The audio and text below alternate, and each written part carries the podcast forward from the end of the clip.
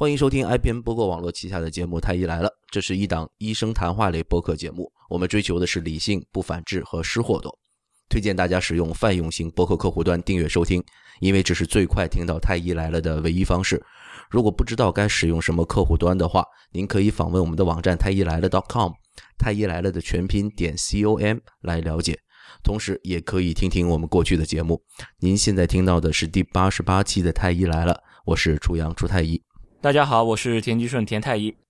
嗯，今天和我和田太医坐在一起的是丁香园丁香呃丁香园的 CMO，嗯，丁香诊所的这个负责人肖峰老师。肖峰老师呢，国是我们中国第一位急诊医学的研究生。然后呢，呃，在美国马里兰州做急诊科医生，做了超过了十五年。那欢迎肖老师啊！欢迎欢迎，谢谢谢谢谢谢两位太医。对，就是我老板来了，对，把我们老板请来了，不敢不敢，对，呃，只是只是对，非常荣幸，非常荣幸，啊，田田太医的这个直属老板，然后那大家应该也能想得到，我们请来肖老师呢，这次就想聊一些跟急诊相关的问题。那急诊相关的问题，我们更关注的其实是在公众卫生领域，大家都比较关注的一个院前急救的话题啊。呃，肖老师，你在美国呃做这个急救医生，做做急诊科医生做了这么久哈，能不能简单给我们稍微介绍一下，在美美国他们的院前急救和国内的院前急救最大的不同的地方在什么地方？哎，这个问题很大的，但是的话呢，我想最根本的呃最根本的不同的话呢是标准化的不同。哎，嗯，呃，在美国的话呢。呃，不管是在任何地方，它任何地区的院前急救，它都有一个非常严格的一个标准，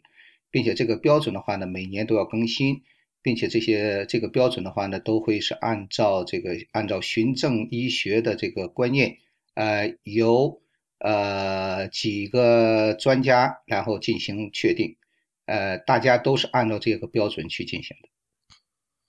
您提到的这个标准是认为是两国之间院前急救的一个巨大的差异？难道我们国家院前急救是没有按照这样的标准，或者是标准不统一吗？我呃，我相信呃，国内也是有标准的，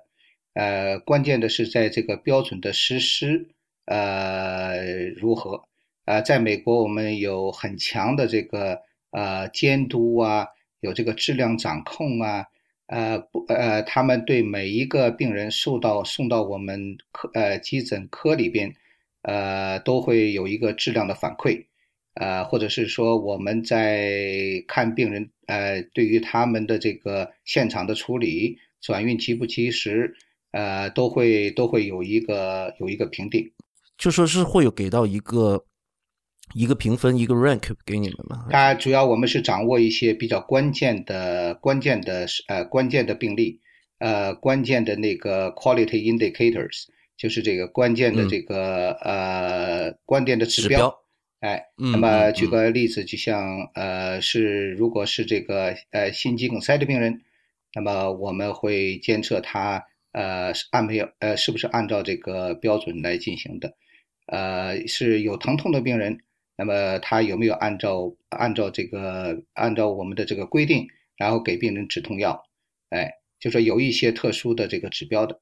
嗯，那在国内这样的指标，你在你觉得在执行层面做的不够好？这个的话呢，呃，因为我现在没有这个具体的具体的数字，呃，来呃，但是从我的这个观察上面来讲的话呢，因为我在。呃，在北京和睦家，那么也做了五年的这个急诊科，嗯，哎，这样的话呢，就是从我的观察来讲的话呢，我认为在这方面还有还有改进的空间，嗯，呃，并且我认为这个空间还还是很大的一个空间。OK，那就是你觉得这个改进的空间主要体现在哪些方面？首先的话呢，就是还是每一项都是要要有一个有一个标准。呃，那么对于这个院前急救的呃体系也好啊，人员也好啊，哎，能做什么，一定要有一个非常非常明确的规定，就是一个清晰的界定他们的清晰的界定。嗯，哎，因为对于我们来讲，在美国的话呢，呃，我们非常考虑资源的合理的利用，哎，就说病人实际上就说院前急救，它实际上就是一个非常非常基本的原则，非常明确的。哎，第一就是说你是要呃抢救生命，啊，你是要保护患者的肢体，嗯啊，做最基本的现场处理之后，要迅速的转运。嗯嗯哎嗯那么这个这个就是现现场处理加上转运，这是最哎，就是很简单，但是的话呢非常重要，哎，一定要明确。那么如何处理，如何转运，呃呃，这个我我我认为这是还是要要要有一个非常明确的一个一个一个规则规定的。那你觉得在这个两个重要的环节，一个是处理，一个是转运当中，国内哪些方面做的不够好呢？我哎，我感觉的话呢，像在美国的话呢，是像我刚才讲的，每一个问题它都有这个都有这个 protocol，都有这个一个标准化的流程呃都有都有都有流程的。嗯哎，那么这个流程的话呢，呃，非常的非常的非常的清楚。嗯举个例子，病人有一个有一个外伤，假如小型的外伤有出血，那你必须要立即采取任何的办法去止血。嗯哎，呃呃，另外的话，这个病人假如是个外伤，你必须要想到要去保护他的这个保护他的这个脊柱，保护他的颈部，对吧？这些是不可忽视的，哎，不可忽视的。那你要是有一个胸痛的病人，你一定要第一时第一时间之内，你就马上要给这个阿司匹林，嗯。哎，呃呃呃，你要是有胸痛的病人，你要是在五分钟之内就要把这个心电图要做下来。嗯。啊，哎，那么心电图做下来的话呢，要马上把心电图传到这个传到这个你要把病人送到的这个医院，然后医生马上去鉴定，哎，然后如果要是一个急性心肌梗塞，那你就是要第一时间呃送到哪里，然后哎，这都是有非常非常明确的，就像我们的这个临床路径似的，嗯哎你这一步该走哪一步都非常清楚的。那我这方面难道国内会？我在我听起来，就这些处理，你比如说有胸痛啦，我应该要想到什么？然后如果有外伤了，我应该想到要保护脊柱这些。在我看来，这应该都是医生的一些怎么说急救常识啊？就在在医生看来，这在在专业领域，这应该是急救常识了。就这些规定，难道国内的院前医生他们会做不到吗？我我想总应该也也有相应的培训啊等等的。就这一点会是国内和国和和美国会有很大的区别呢？就我的这个 observation 来看的话呢，呃，国内应该也有这样的，就是说呃路径。关键我是想的话呢，就是个路径是不是呃是不是清晰，大家执行执行力怎么样？就是说是不是每个人都必须必须必须按照这个去做？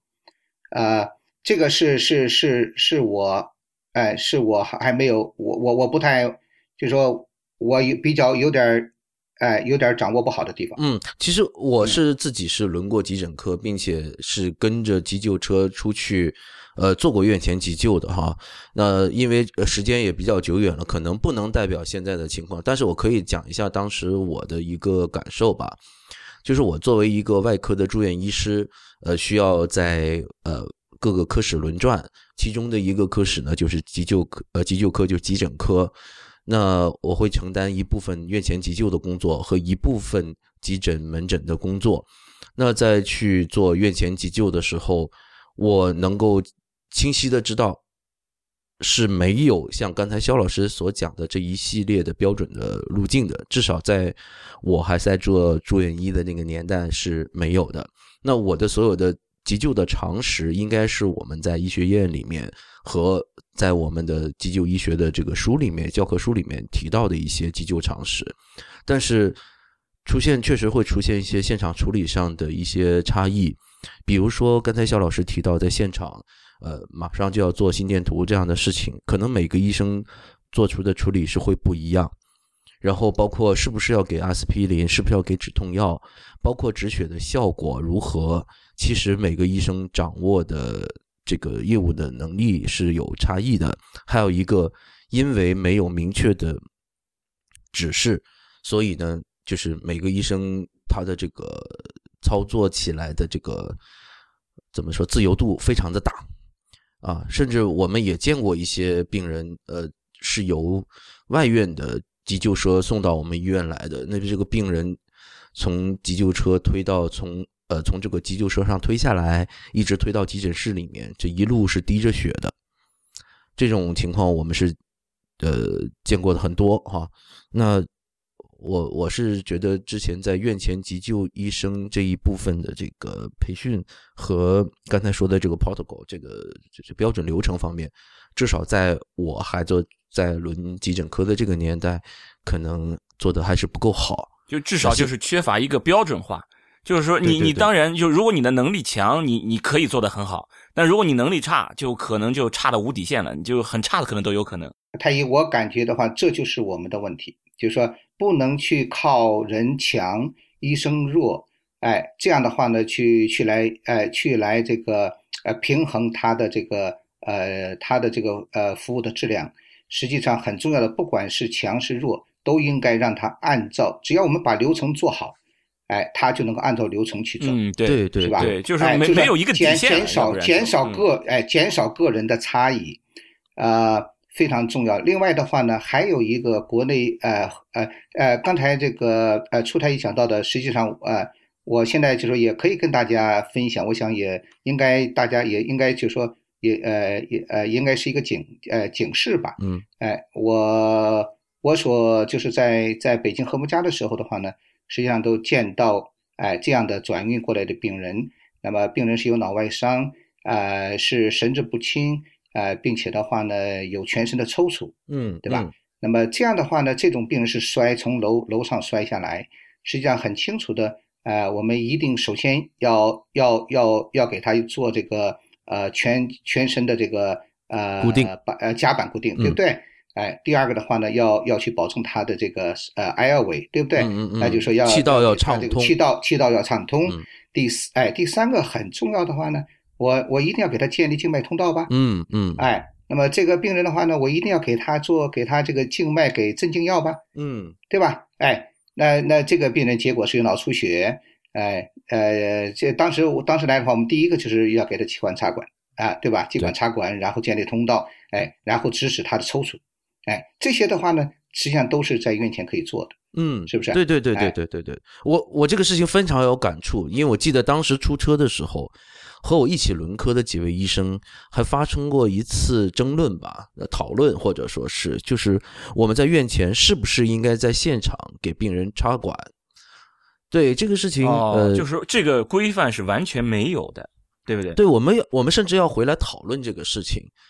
对，那那觉得有有些人把呃在在外面用着这个用这个气囊，然后连接气管插管，呃，这可能跟我们的听众稍微解释一下，就是说气管插管是个怎么回事哈？就是呃，病人呼吸出现了问题，那我们可能会用一些辅助呼吸，可能我们的听众看的更多的就是口对口的这种人工呼吸，但如果说专业人士他带着专业的器械，他其实是可可以在现场呃。呃，向他的气管里面插入一根管子，可以简单的是这么理解，然后通过这根管子进行一些呃简单的辅助呼吸。这种辅助呼吸和呼吸机的那种大型的呃很很多模式可以调整的那种呼吸不太一样。那这种其实是一个专业人士应该具备的一个素质哈，对最基本的一个技能。对对对对对，嗯，那实际上呃我们也确实在做这样的培训。可是因为呃，我们都是住院医嘛，所以每个人对于呃气管插管的这个熟练程度不太一样，呃，然后还有一个对于什么时候该插管，什么时候不该插管，有一些人的把握可能会有一些偏差。这个里面呃，实际上是有培训的哈，也也是有明一一定是要有的。对这个的话呢，呃，实际上是在这个最基本的生命支持抢救当中。是是必须必须必须要掌握的，对对对，因为我必须讲，就是那个时候的，嗯，大概距离现在快快到十年了哈，应该应该有十年了。对，那那个时候的话，可能对于院前急救这一块的定义和职责的分工，并不是特别的清晰。现在应该越来越清晰了。那个时候，呃，基本上都是像我们这些年轻的医生，呃，轮科的医生。和一些年轻的急救科的医生来做这样的事情。但是后，根据我后来的了解，就是我们医院也会逐渐在这方面越来越专业，有专门配置的这个院前急救的医生来做这样的事情。他每天的工作就是他只负责去出车，在车上呃负责现场的处理和转运，在保证病人转运过程中的一些生命体征的平稳，是吧？做一些紧急的处理。但是这里面就提到另外一个问题，我们刚才讲到，就是这一部分的院前急救人员是和是隶属于某一间医院的，对吧？那在美国似乎不是这样。对的，嗯，对的，呃，对。那肖老师在美国应该是什么样的？呃呃，这个的话呢，在我谈到这个的之前的话呢，就还是接到前面的，呃，还有一个很大的一个不同哈。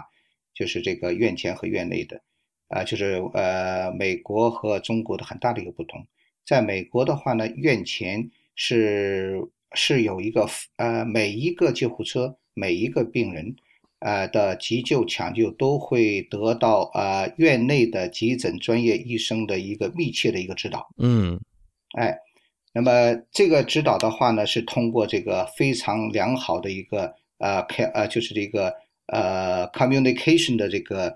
呃方式，嗯，那这样的话呢，就说呃，让院前的院前的这个急救员们，他们就就非常的这个 confident，就非常的有信心，哎，他们所做的一切呃都是按照标准，并且按照我们医生的指导进行的，嗯嗯，呃，这个也是一个很大的一个很大的一个呃，国内我我认为需要需要进行进行改善的，就是如何的。呃，院前院内，呃，要要有一个非常非常呃非常好的一个交流。我要知道你医院里边哪个医院有床位，哪个医院没有床位，哪个医院满了，对吧？这样的话呢，才有利于病人的转运。嗯嗯嗯，在转运的过程中，国内的这种情况是有一个幺二零急救指挥中心的，然后呃，就是患者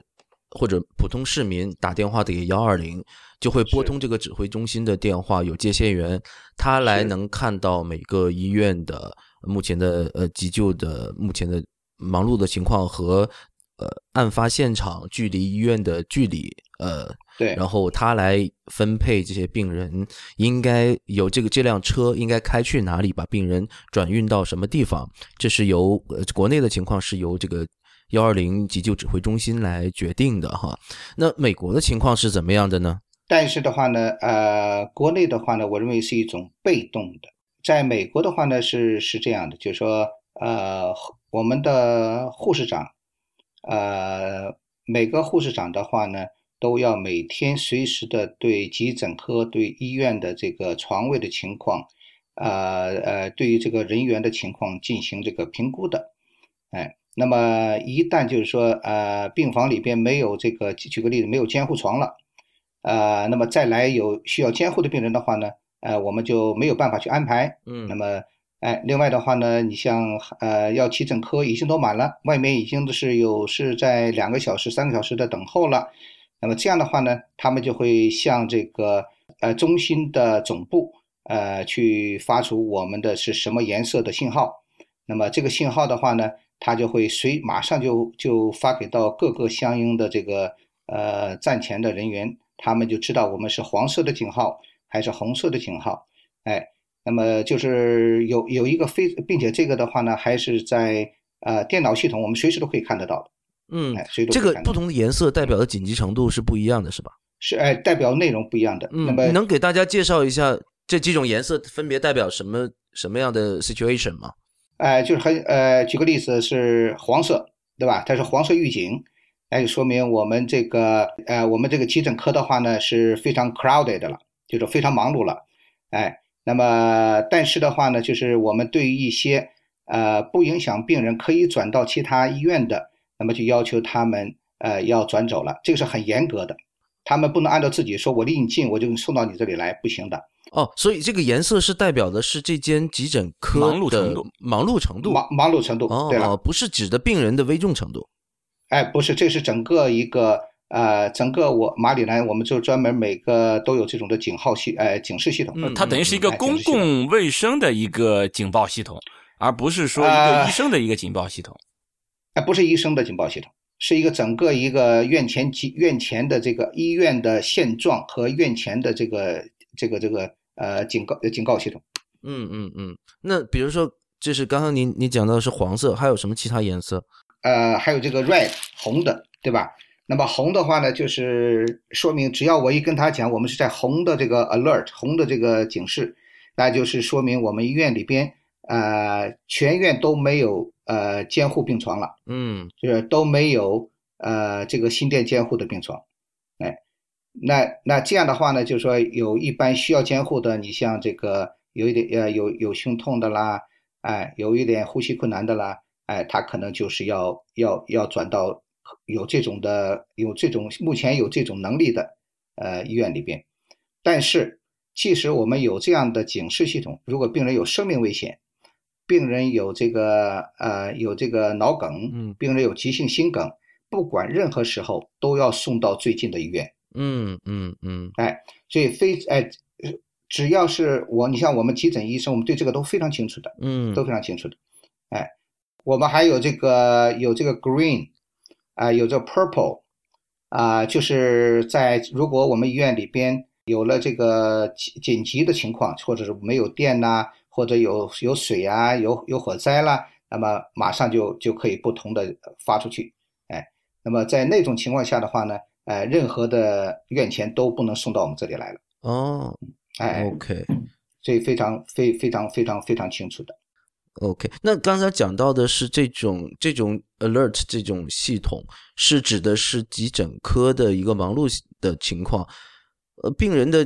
病情有没有什么警示的一个？有的，有的。病人的话呢，就是呃，急救车他到了到了现场，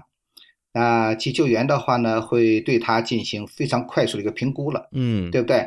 那么这个评估的话呢，他就会做最初的这个。呃呃，治疗啊和最初的这个呃评定啊，那么他就他就知道这个病人大概是什么情况，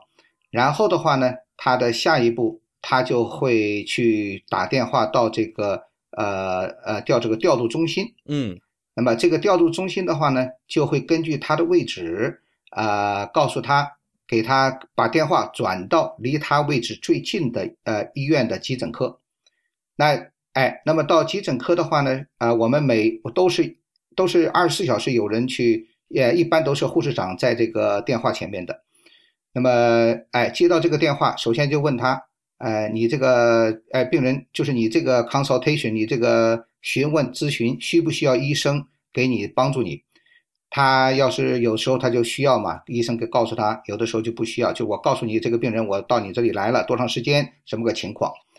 那么在在这个时候非常重要的，呃，护护士护士或者护士长们的话呢，就要问他们，你的这个病人的呃病情是在哪一级？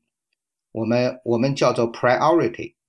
就是说你的 priority 是一，一般都是心脏骤停啦，呃呃这样的，就是这个有非常严重的这个 trauma 呀，有这个外伤啊，嗯，哎，那么 priority two 的话呢，就这个病人有心绞痛啊。有急性呼吸困难呐，需要马上进行处理的，哎，那么下一个就 priority three，嗯，啊，基本上就是一个咳嗽啊，哎，一个发烧啊，哎，就说我们都有这个，都都有这个每个 priority 对他们来讲，他们都有标准的，哪些属于哪一个 priority？哎，他咳嗽也会叫叫急诊，院前急诊。哎呀。有啊有啊，国内的都都有的，大概百分之二十三十的话呢，实际上都是都是都是这样的，因为因为他有一些人的话呢，他是他没有这个 transportation 嘛，没有这个哎，就是没有这个这个交通工具，他就他就他就可以利用嘛。这个在国内是更普遍的一个现象。哎，他这个咳嗽，他那他这样要多要花多少钱？我特别想知道。是啊是啊，哎，他这个他这个他这个费用他是很高的了。对吧？他的这个呃要看，因为他要是咳嗽的话嘛，那可能这个调度中心就给他派的这个，因为他首先他会是呃，假如说他需呃这个患者他需要呃需要这个救护车，他会先打一个呃这个地区的一个呃协调员，这个这个协调员的话呢，就会问他什么情况。那么协调员根据他的情况，确定什么 level、什么水平的这个救护车给他派。也就是说，我是给你派最基本的啊急救员，我还可以还是给你派高一点的急救员。嗯嗯，哎，那你这个没有生命危险了，也不需要这个呼吸护理了，他可能就派一个呃叫做 EMT，哎。就是这个 emergency medical technician，嗯，啊，相当于这个急救技师，嗯，哎，急救技师，哎，那么这样急救技师的话呢，他就他就到你那里了，对吧？然后的话呢，这样的话呢，大概是啊，大概平美国平均这样的话，大概也是一百二十美金吧，就出一次，嗯，呃，这个一百二十美金是自己自己掏，对，应该可以。哎，他他他这个的话呢，都是。啊，美国的这个医疗费用，它基本很少有自己掏，就是没有这个 up front，就说你不需要你马上你给我钱，我才能够送你，没有这个的。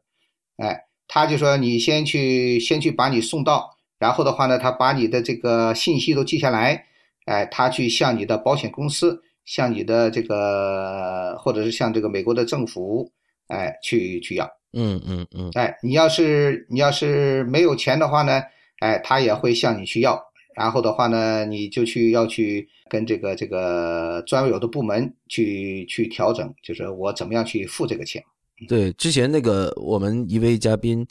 呃，就是 Andrew，一个美国人，曾经来我们节目里讲过这样的这个故事。其实，田太医，那个我们国内这种其实并不紧急的 case 也很多，也是叫叫救护车。对，也很多，因为我之前呃出出过车，我知道，就是比如说他的同伴觉得他很紧急，就会打啊，来了之后，然后发觉他其实并没有什么事，然后他说没事没事，你们回去吧，然后我们就灰溜溜回去了。但在在美国的话呢，这叫做是一种 abuse，就是你这个 EMS abuse，EMS 这个滥用的话呢，是是用是要是要是要受法律制裁的。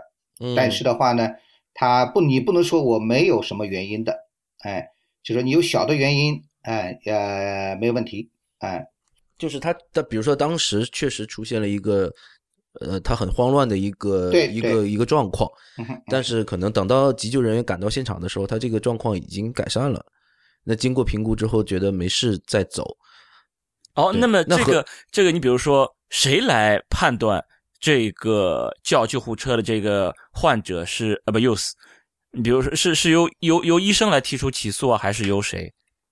啊，没有，他是要要由这个呃院前系统的里边的管理机构，他是会有这个呃会有评定，就是说他每个月呀，或者是或哎经常有对，他是对于他所有的这个病人都会有一个 review，也有一个评估。呃，那么 review 的话，需要有比如说呃，我是出车来接这个病人的，那么需要我给我。接的每一个病人都要给他相当于打个报告，每一个人啊没有的，没有那个没有。那我如果不打报告，那么他们怎么去监督这些病人做这个 review 呢？这种的话呢，就是你要是要有要有，就是我对我们经常假如说要有对这个对这个患者或对他这次行为有怀疑，我的事先的话呢，把这个病例就要有报告。哦，不是所有的都都去 review，不是不是，嗯，哎，不是的，哎，不是的。我之前就曾经呃去接诊过这样的醉酒的病人，然后其实是路人，他打的电话就看到一个人瘫在路边了，那也不知道怎么情况，然后也不知道生与死，也没有办法判断。那我们去到之后，一看到一身的酒气，然后旁边有呕吐物，然后后来叫推一推他之后，发现嗯呃睡眼惺忪的这样的睁眼睛说啊我没事，我就是喝多了。然后我问你需不需要呃去医院，他说没事，哦，他拍起来拍拍屁股走了。是啊，是啊，其实其实这种情况属于一种滥用，还有一些就是强行要求急诊来给他，就我我我没有用你的院钱，我直接到你急诊室来，强行要求这种会不会呃算不算有有没有这种滥用的这种起诉呢？啊，没有的，他是美国的话呢有一个。有一个法律叫 EMTALA，那么这个法律的话呢，它是要求不管任何的原因，不管是任何的人，只要到了急诊科要求看，你就没有权利去拒绝。嗯，哎，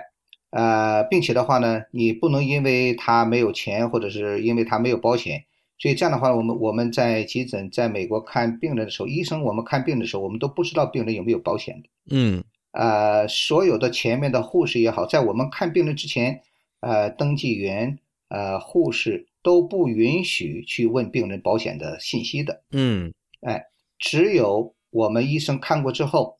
啊、才能够把这个信息登到系统里边。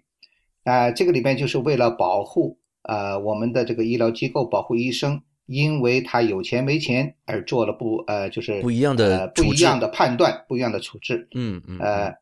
这个这个是是非常清楚的。嗯，但是啊、我们确实有这样的病人，就说大家呃呃两位太医都知道的，就是有些人他我就是就是用药成瘾，对不对？嗯嗯那就是说，哎，我是呃，或者是说我是呃几天或者一个礼拜、两个礼拜没经常到你急诊科来，就是我这个痛那个痛，我要求你配点药我给我就是配点药嗯哎给我哎给我配点药，给我打这个打这个打止痛药的，哎，那么呃，另外的话呢，这个病人可能是啊、反复的一个月要是要我们有的有的一个月可能要来四呃五六次的，哎，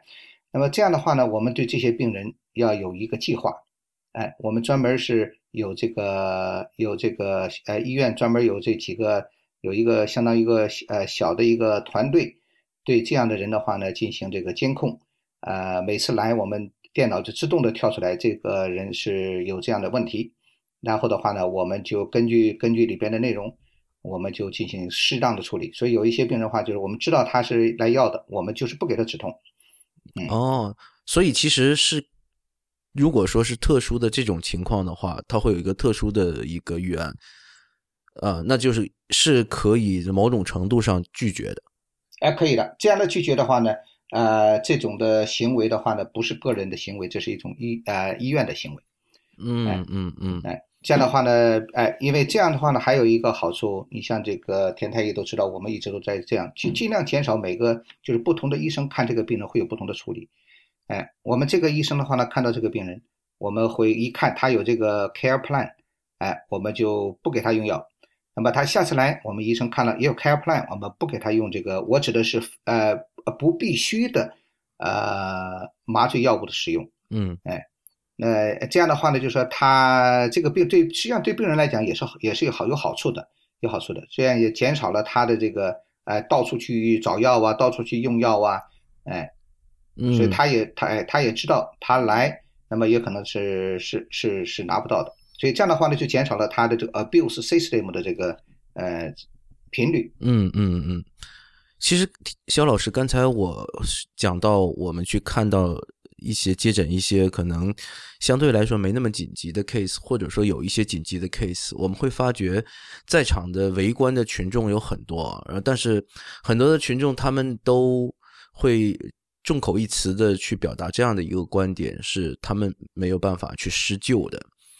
那我想问一下，在你看来，或者在美国的整个的院前急救的体系里面，对嗯于非专业人士在现场施救，大家是怎么去看待这个事情？这个美国的话呢是呃是是是鼓励的，就是说呃只要有需求，呃只要是大家我们叫 good faith，就是说你的心是好的，对吧？呃你就需要帮助，哎、你就需要帮助，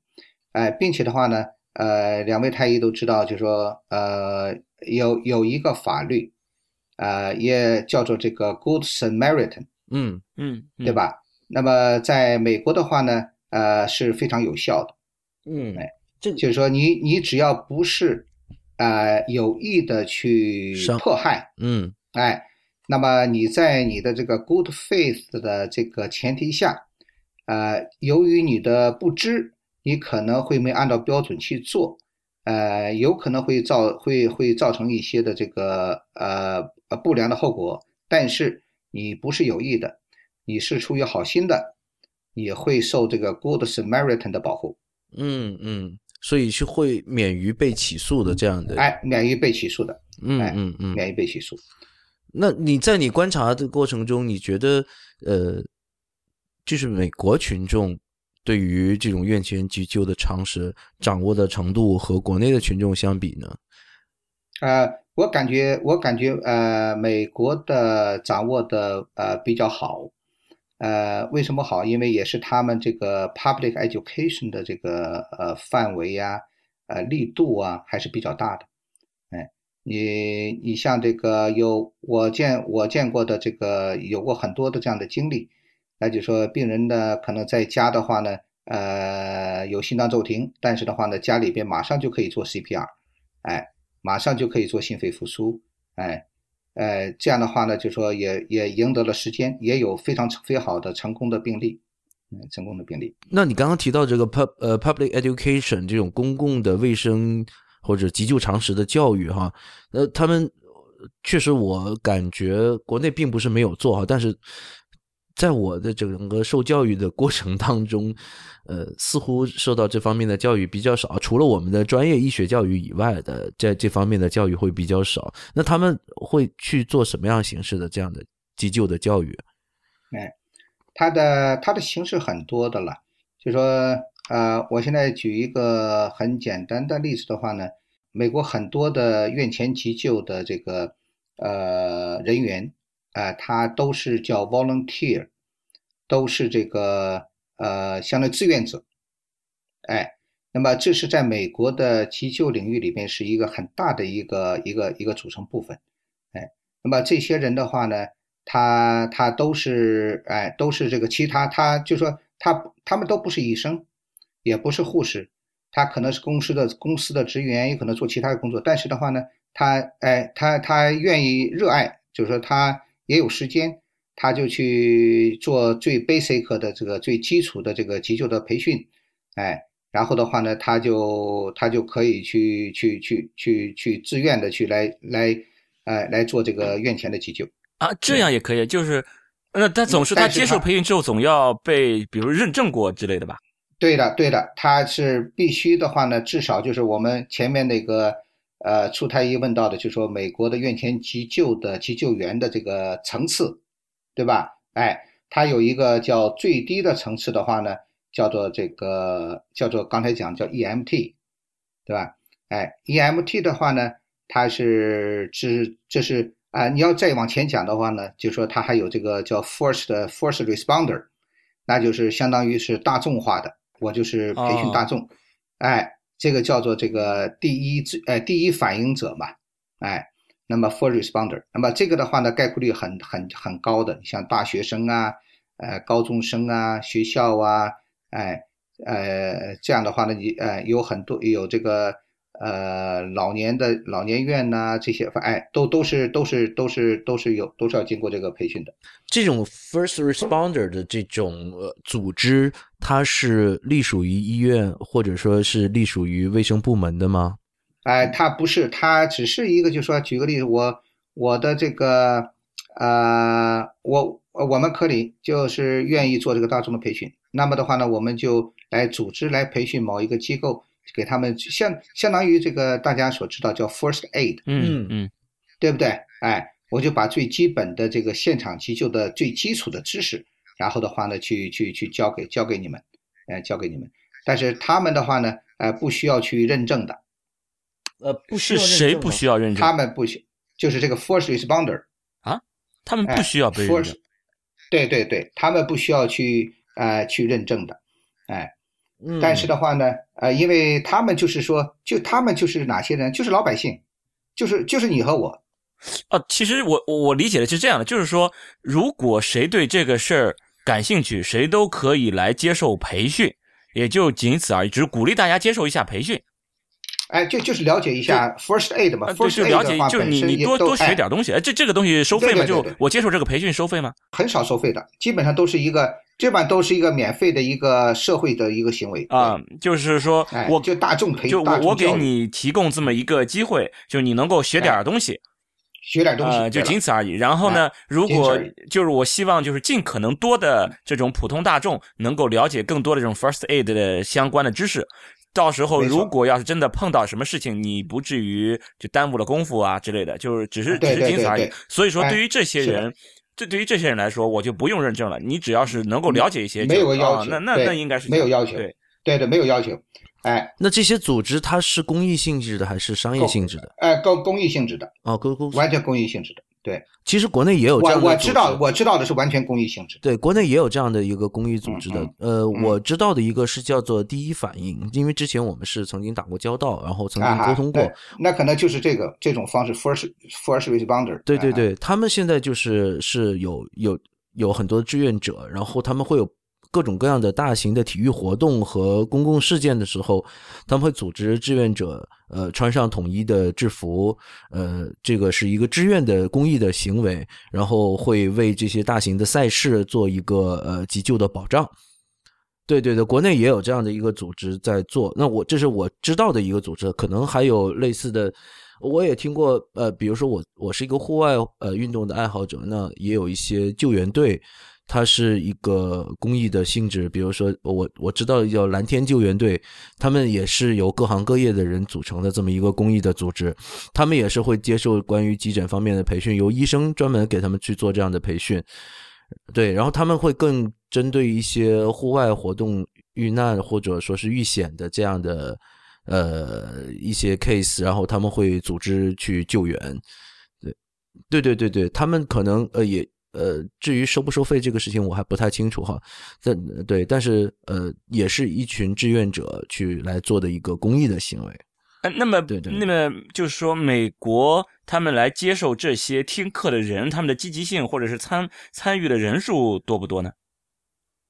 啊，这个的话呢，我没有具体的，我没有具体的数字。呃，应该是不少的，应该是不少的。因为你想，他这个学习的话呢，他本身对他的家人呐，对他的朋友啊，对吧？都会都会有好处的。我知道有一些公司也好啊，大的集团也好啊，他对这方面还是鼓励的，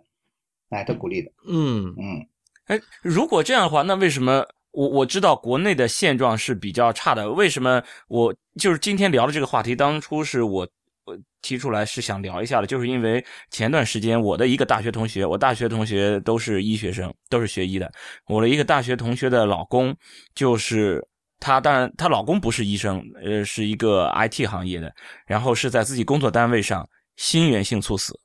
就在自己单位上心源性猝死。当时是周围的人，大家都是多大年纪？三十几岁，跟我年龄差不多的呀，也就三十几岁。然后周围的人都是接受过高等教育的，因为他在 IT 公司，呃，都是接受过高等教育教育的这些人，但是没有一个人懂得一点儿。院前急救的常识没有人懂，甚至没有人去叫幺二零。是他们发现，哎呦，发生发生问题了，就很匆忙的把等于把他的同事送到了最近的医院。当时送去之后，呃，因为都是有有同学有认识的嘛，然后赶紧我们的同学过来，马上抢救，就就没有救回来。当时说他们的同事送的时候是说已经很及时了，但是已经心跳停止了半个小时，就根本就回不来了。是。对。就是说，他我我想问一下田太医，当时呃，这个这位先生他发生了这种 case 之后，呃，大家对于这个当时没有进行现场施救，呃，周围的人的解释是什么？这个我不知道，我我没有我没有具体去问，这个我没有具体去问，因为当时大家也没有没有时间去埋怨一下，哎，你你怎么都不去先救下这种事情再去说已经没意思了嘛。就大家也没有人去去问这个事情，只是说我是知道，等于是最最黄金的时间其实是错过的，最黄金的时间是错过的。就来的时候已经心跳停止半个小时，我们都知道，反正超过半个小时这种回来的这种可能性已经很小很小，基本上是没有没有可能了。然后就就是没有回来。是的，对，其实这个里面我我个人认为是两个方面的原因，一个是就刚才。呃，肖老师提到的那个这个好人法，就是 Good Samaritan Samaritan Law，对。对 Good Samaritan Law，呃，没有的话，因为国内我我我之前录这期节目之前，我们曾经跟肖老师讨论过这个话题的，对，就是国内对于这方面的这个法规，呃，在部分地区。是有尝试性的在推行这样的一个法规，可是并没有在全国范围内去广泛推行这样的法规。在这个法律诉讼的这个领域，对于这一部分的权责，实际上是很模糊的。还不明确的。对对对，其实包括之前就是扶老人这样的一个行为，其实大家也都会有所顾忌，会被可能会被被赖上，会被他就是会因此来就是招惹到不不必要的麻烦。对对，我想我想我那个同学她老公应该，因为他们都是同事呀，我想这方面的顾虑应该应该应该不会多的，我我是这么理解。那那我来我来问问两位太医。你们知道这个呃急救电话是多少吗？呃，幺二零不是幺二零吗？是啊，哎，这个就是他他有有些人可能就不知道啊，呃，对吧？对，所以对是有可能不知道的，确实有可能，因为他们都没有叫幺二，不是幺二零去送的，是他们自己开车去送的。对呀，对呀，这个真的有可能会有人不知道。那么，那么有还有的现象的话呢是什么？因为在美国，我们都知道幺二零会第一时间到现场的，在国内。很多的时候，他幺二零是很慢的，他不能按第一时间到现场。他他有的时候他会认为啊，我还不如自己送呢，嗯，对吧？所以哎，所以这个也是一个也是一个现象，也是个现象。就说我想着大家就说呃，就说看到的一面，但是的话，另一面的话呢，我想可能是可能也也也也是要也是在 contribute，也是要有一点起到一定的一定的作用。哎，起到一定的影响。对，还有刚才呃，肖老师讲过这个 public education 的问题，其实我觉得也是可可能更为重要的一个问题。哎，public awareness。对，像刚才田太医讲到的，他这这位朋友出现这样的一个情况，他身边的朋友可能不知道，手足无措的一个状态。对，我我估计应该是这种这种状态，就不知道该干什么。那个是对，那个是一个状态。另外一个的话呢，我呃，我是想有也会不会有另外一种状态？那就说像像刚才讲的，他可能是惧怕，就说我知道怎么做，我也不敢去上前去做。嗯，对，所以这几种因素对对对糅杂在一起，是的，是的，所以这是一个哎，应该是一个多多多因素的一个一个结果，一个一个一个结果。对了，对，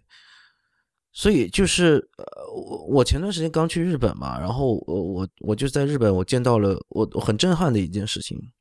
就是我去到的每一个公众场合，比如说车站和公园、广场、呃酒店，都有这个 AED，就是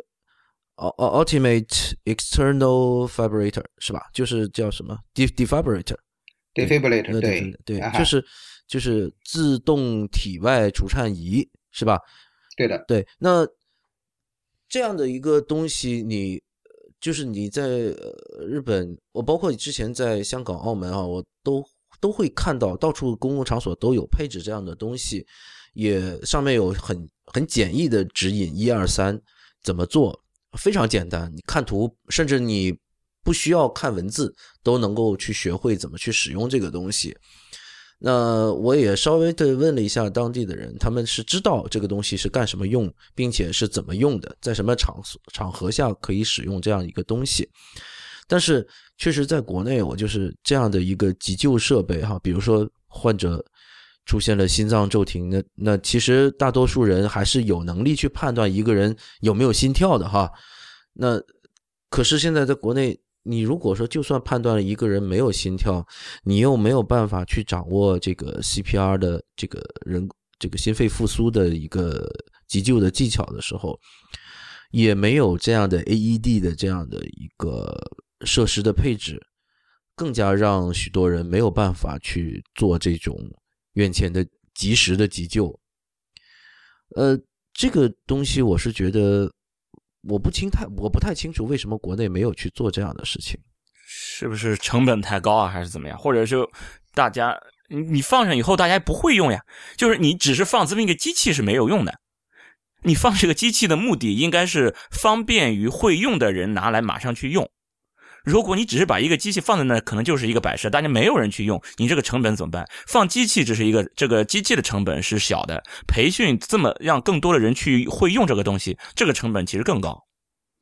我我倒是觉得成本并不是那么的重要，比如说消防设施，现在国内还是蛮重视的。嗯嗯，在每一个这种酒店公开场所都会能看到，在很方很方便的地方，你都能会找到这种消防栓和灭火器。嗯嗯。是吧？也会，我们也之前也接受过关于这种消防的一些培训。我我我我记得，无论是小学、中学、大学，甚至上班之后，都会有消防员来到你的学校单位来进行消防的培训。对，但是为什么急救这件事情没有去做这样的事情？当然，一方面是成本，就是说这个设施的配置是需要成本；另外一方面，培训是需要成本。但是我是觉得，既然消防能做，为什么急救不能做？呃，这个的话呢，我想，呃，就我的感觉的话呢，我认为，呃，一个的话呢，就是呃认识的问题，就说这个 AED 的到底重不重要，它重要性在哪里？呃，第二个的话呢，就是一个政府的一个一个一个一个一个行为，哎，在哎，大家知道 AED 的话呢是。它之所以我们把它认为非常重要，在美国的话呢，它是只要有任何一个啊有人群去呃会集中的地方，都要有呃 AED 的。为什么呢？因为法律要求，就是说我就啊法律上每个州都有法律，这个是都是一样的。哎，我就要求你呃你的这个飞机场啊，你的学校、酒店啊呃酒店，然后的话老人院。嗯啊，然后这个运动场，嗯，哎，然后甚至这个健康俱乐部，嗯，哎，他都要求你要有 AED。这个 AED 的配置是政府给配，还是他们自己要出钱去装？哎，他的是自呃，有一部分的话呢，呃，政府最开始在往下推的时候是呃，专门是这个呃，政府有一笔的这个相当于这个资金的，嗯，专项款，专项款。哎，这样的话呢，由它带动了每个地方都带动了一些，那么剩下的话呢，很多很多都是自己的公司的，啊，要付钱呢，或者是说有一些是捐赠的，嗯，哎，哎，那么不管怎么讲，就说他他的他的一定是要一定是要有这种的这个强，就说强制性的这个这个法律，他为什么要有这种强制性的法律呢？因为 AED 确实挽救生命。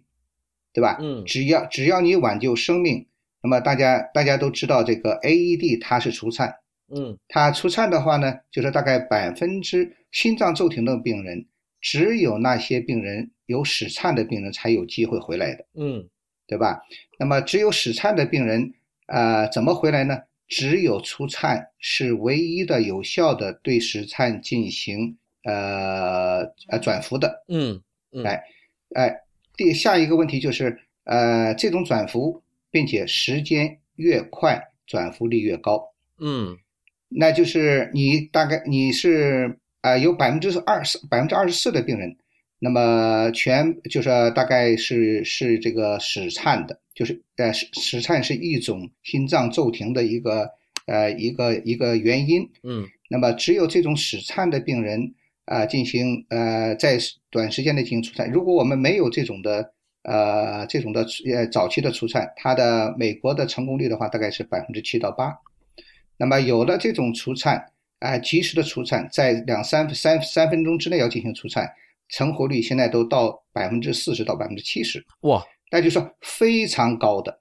那么当然，我们讲就是说一定是室颤的病人，嗯嗯，对不对？嗯，怎么知道室颤呢？这个仪器的它的应用就是这么简单。它现在你像像哎，太医们讲，它现在不用读，它本身就是语音告诉你的，是的，对不对？它就按按步骤来的嘛。你哎，你一打开始怎么贴都告诉你，嗯，对，哎，下一步下一步下一步，对不对？哎，但是的话呢，呃，只要有这个 AED，一定是要有基础的培训的。这个是哎，这个是这个是这是非常哎非常非非非常非常好的呃。非常好的事情，对，就是这个东西，我我是觉得我们国内就是很难看得见，因为我们刚刚讲到消防的机机场倒都有的，呃，对，机场有，但是其实学校包括我们现在很多公共场所都看不到，对。对，其实它的操作起来的难度并不比一个灭火器来的更复杂。对对对，哎，出台一出台出台一，你知道我们诊所有一个，我们有两个的。那当然，这是因为我们诊所，诊所我们是医疗机构，医疗机构肯定会有的。对 对，我们是一定要有的。哎，我们是有的。哎，对啊，就是真的，我不觉得它比一个灭火器的操作会来的更复杂。如果能教会大家使用灭火器，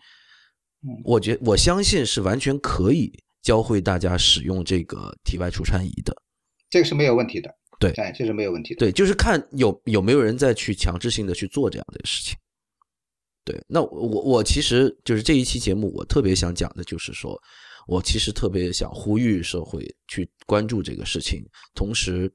呃，能够如果这些我我们这期节目能被某些人听到，那能够去推进这个政策的话，呃，希望能够呃我们国家能够对这件事的重视程度越来越高。去在各种公众场所去强制性的去配置这样的装置，同时对公众进行关于这个装置的使用的一个培训，我觉得这个是非常非常有意义的。还还有一个，我我觉得肖老师能不能跟大家讲一下，就是呃，我们普通人不是有医学背景的人，如果看到周围有这种紧急情况，比如就是心跳骤停了，可以做哪些事情？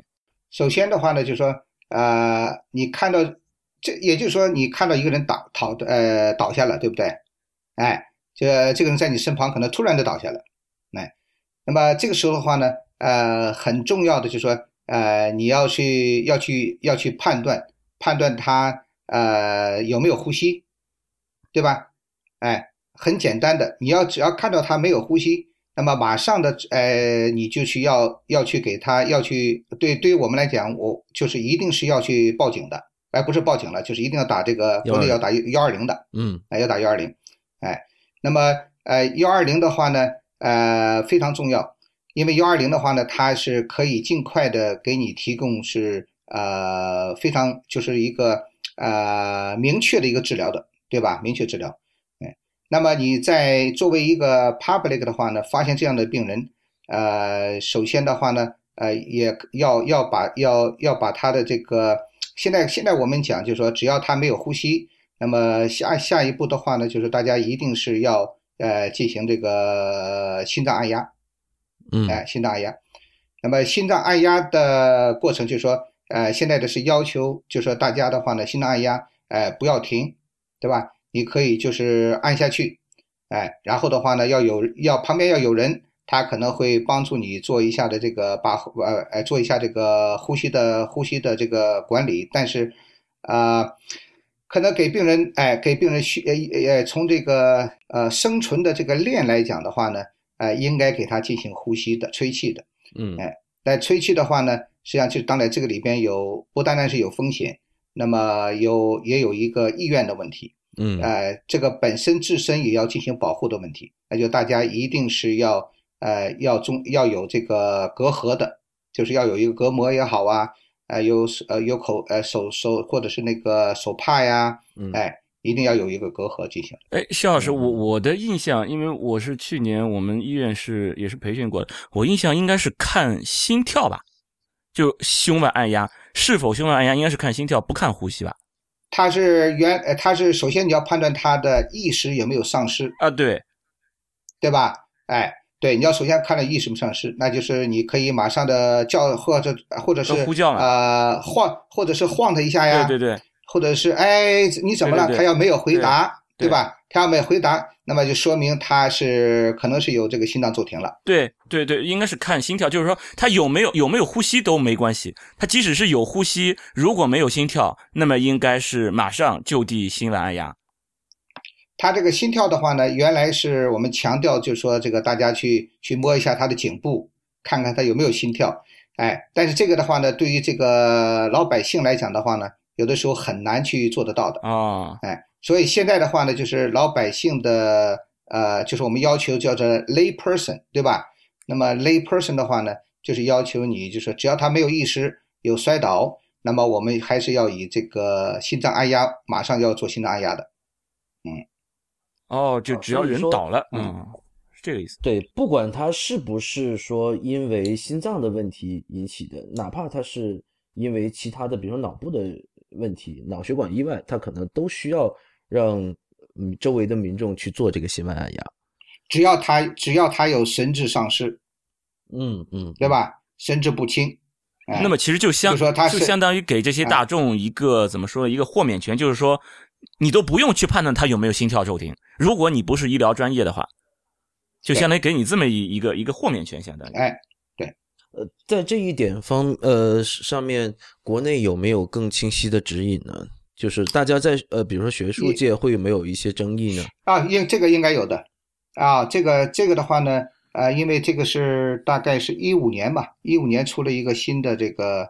呃 ACLS 嘛，就是这个高级生命抢救，嗯嗯，哎，那么在这个哎，这是越来越来越明确的，嗯。嗯，但是这个关高级生命抢救的这么一个指引是针对专业人士的，啊，他的它的是，但是它这个我只呃就它这个里边有涉及到了，就是是要就是 public 要怎么样去做的，嗯嗯，那这个这个对于 public 的这个急救常识的普及，据您据您了解的话，现在国内呃做了哪些事情呢？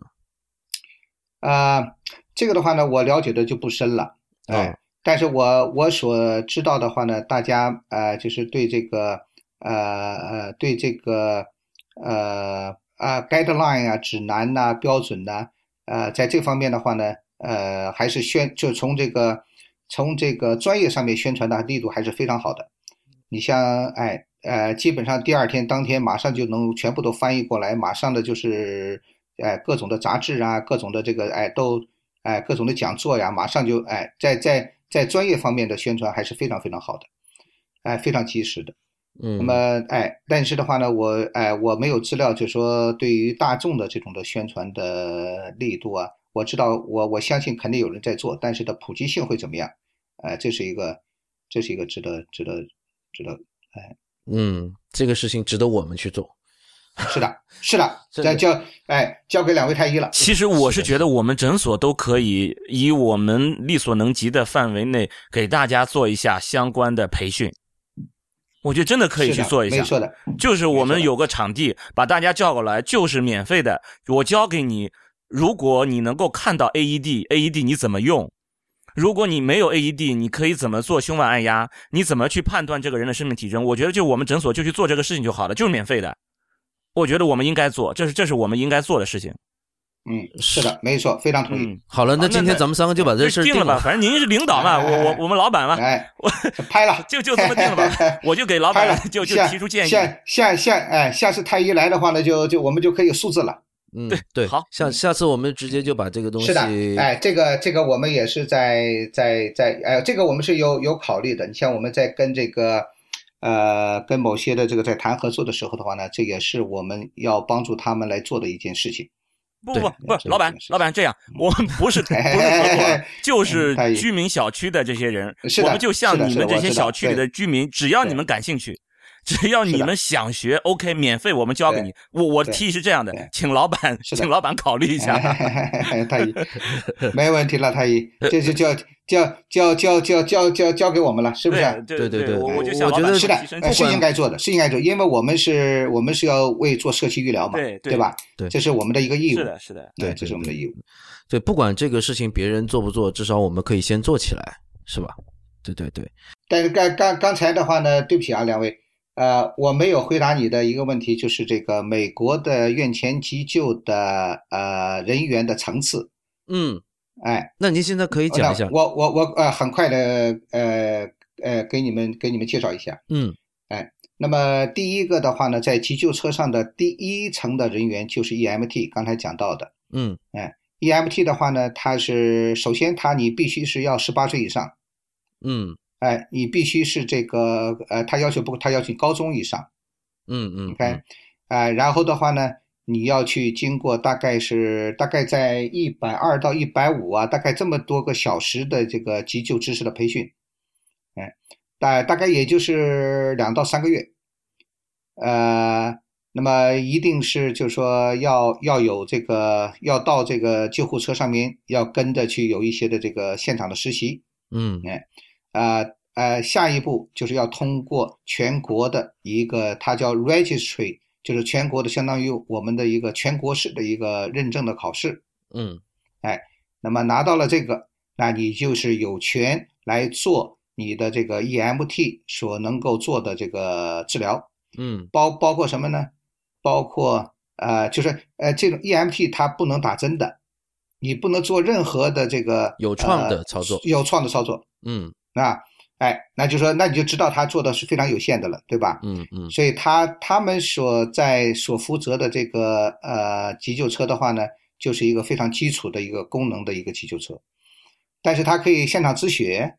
它可以给氧，嗯对吧？哎，那么它可以保护你的这个颈部啊，保护你的这个骨折呀，这些都可以做的，嗯嗯，这些都可以做。呃，还有它在上面层次，就是说叫做 paramedics，我相信大家可能都都听说过 paramedics。嗯哎，paramedics 的话呢，呃，我不知道，我我原来给它翻成叫做这个急救急救助理。嗯哎，那么急救助理的话呢，呃，他是一定是要在 EMT 的基础上，有些人他愿意再发展，愿意做更好的、更多的这个急救的这个工作，他呢就是一定是要专门有 paramedic school，哎，他一定是要去到这些这个呃，有的是社区的这个社区大学呀。啊，甚至有的一些这个 college 的话呢，它也有这些样的课程。嗯呃，他的他的要求的话呢，大概就是在一年到两年。嗯嗯呃，他可以做气管插管，他可以做除颤，他可以做心电图，可以做静脉给药。哎，所以这样的话呢，就是，